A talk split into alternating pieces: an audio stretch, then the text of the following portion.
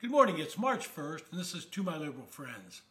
Now, how many of you think Congress should be bundling huge amounts of legislation in a 4,000 page bill that nobody really has a chance to read? Do you think they should abuse the reconciliation process to conduct the nation's business in this manner? Now, the 2024 elections may seem like a long way off, but in reality, they're already starting. We will have a race for the White House as well as Congress. In the House, Republicans will be on the defensive as they try to either hang on to their majority or actually expand it going forward. In the U.S. Senate, it will be Democrats trying to generate some offense while playing defense with almost twice as many seats up for reelection. That means that the crucial toss up states, where some Democrats might be viewed as vulnerable, will have fewer resources as the money has to be spread around. Now, the question I ask at the start of this podcast is one that should be addressed in every election. This is exactly what the Democrats did in the last Congress. Unable to change the rules in the Senate and do away with the ability of members to filibuster bills they do not like, the Democrats turned to a budgetary maneuver that allowed them to pass a massive spending bill with only 50 votes plus the tiebreaker by, by the vice president. These bills are not written in the House and Senate committees as regular order process would dictate, but rather are constructed in the offices of the leadership and handed to the members as a take it or leave it proposition. The Democrats got some good news this past week when Senator Jon Tester announced he will run for re-election. In Montana, Trump won easily in 2020 with 56% to 40% margin. That means a Republican could pull the upset. In 2018, Tester edged to victory with just 50.3%, beating current Congressman Matt Rosendale. Most likely, experts predict that Congressman Ryan Zinke will be the candidate where he will face, and he won a close race in Montana's 2nd District, but Montana 1st District, where Rosendale is, is solidly Republican. Tester is one of those Western Democrats who talk conservatively when he's at home in Montana, but he voted 91% of the time with Biden and was a reliable vote against Trump supported legislation. Tester should be the strongest Democratic candidate, but most experts expect, expect this to be a battle. One of the key issues in the last Senate was the efforts by Democrats to end the filibuster rule. They were blocked by Senator Joe Manchin and Senator Kyrsten Sinema. Tester has been on the fence on this issue, and so long as the other two were willing to block the change and take the spears, he kept himself out of the fray and out of criticism from national Democrats. But Democratic activists seem to think if he was the vote needed to change the rules, he would have been there to make the change. So I go back to where I started this discussion. So long as either the Senate or House is controlled by Republicans, there's no way that Joe Biden and his fellow progressives can ram anything through. There will be no use of the reconciliation process for the next two years because the House won't tolerate such a bill coming over. They've committed to returning to regular order and letting legislation originate in committees and then be brought to the floor of the House.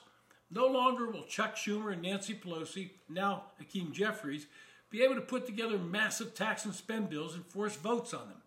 If the Democrats were able to retake the House of Representatives, keep the Senate, and Joe Biden be reelected, we would be right back to the same process where they would run roughshod over the minority and use the reconciliation process. This process was first put in in the Congressional Budget Act of 1974. and It was designed to streamline the budget process and allow for occasional expedited passage of legislation that was needed in the country but in my opinion, it's been used and abused by both parties.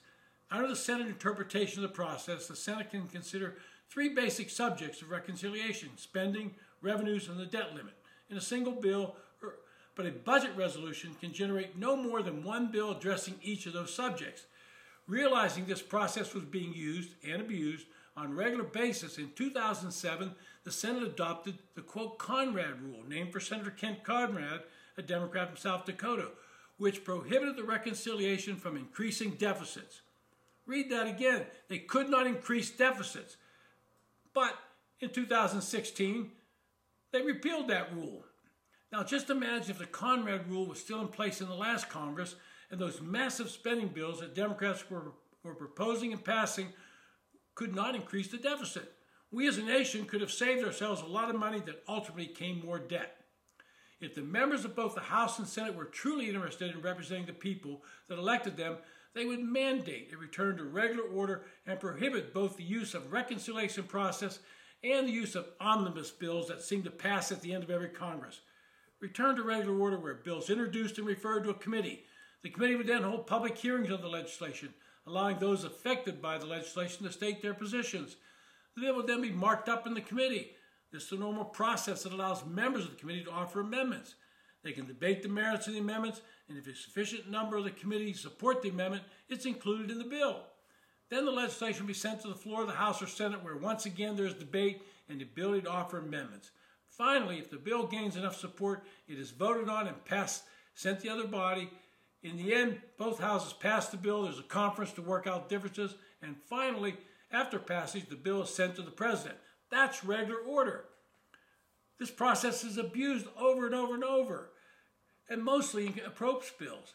Congress should mandate that all 13 appropriations bills be passed by no later than September 15th, giving Congress another 15 days until the end of the government's fiscal year on September 30th. This would eliminate the threats of government shutdown and brinksmanship that both sides seems to play. So it's time to start stalling and putting things into massive bills that nobody has time to read. We should never again hear what Nancy Pelosi said about one of those bills. Quote, we need to pass this so we can find out what's in it. Finally, today I want to talk about the Supreme Court taking up the challenge to student debt forgiveness that Biden is attempting to do. It doesn't matter really how you feel about this decision, and to be honest, I'm totally against it. I never borrowed any money going to school and worked in the steel mills in Pittsburgh every summer to earn enough. I then had a job while in school, and there was no job beneath me to take. I sold Fuller Brush for those of you old enough to remember what that was.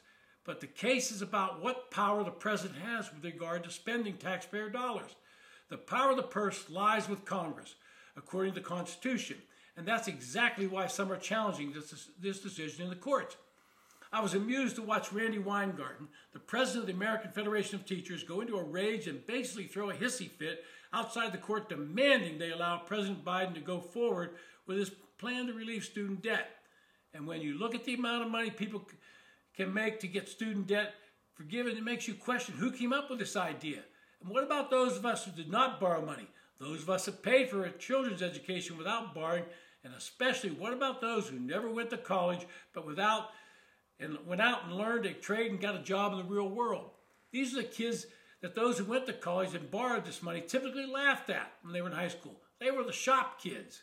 Under Biden's plan, you could be able to cancel $10,000 in federal student loans if you were making up to $125,000 per year, or households, a married couple, earning up to $250,000 annually. The plan would give an additional $10,000 in debt cancellation to recipients of Pell Grants. Experts estimate the cost of this to be about $400 billion over the next three years. And that's according to the Congressional Budget Office, which is a bipartisan, basically nonpartisan organization. But think about that for a minute. A married couple with a student loan debt making up to $250,000 a year can get part of that debt forgiven. What percentage of people in this country do you believe make over $250,000 a year? The thrust of this challenge is what power the president has. If the court were to rule in Biden's favor, then what would be the check on this president and future president from spending money on anything they want without going to Congress for permission? Why have a Congress at all? Let's just declare the president king. This is the guts of the challenge. It is saying stop.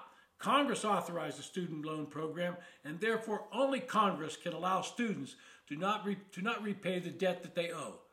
This has been To My Liberal Friends. Been a little longer today. If you enjoy the podcast, recommend to your friends and hit the subscribe button.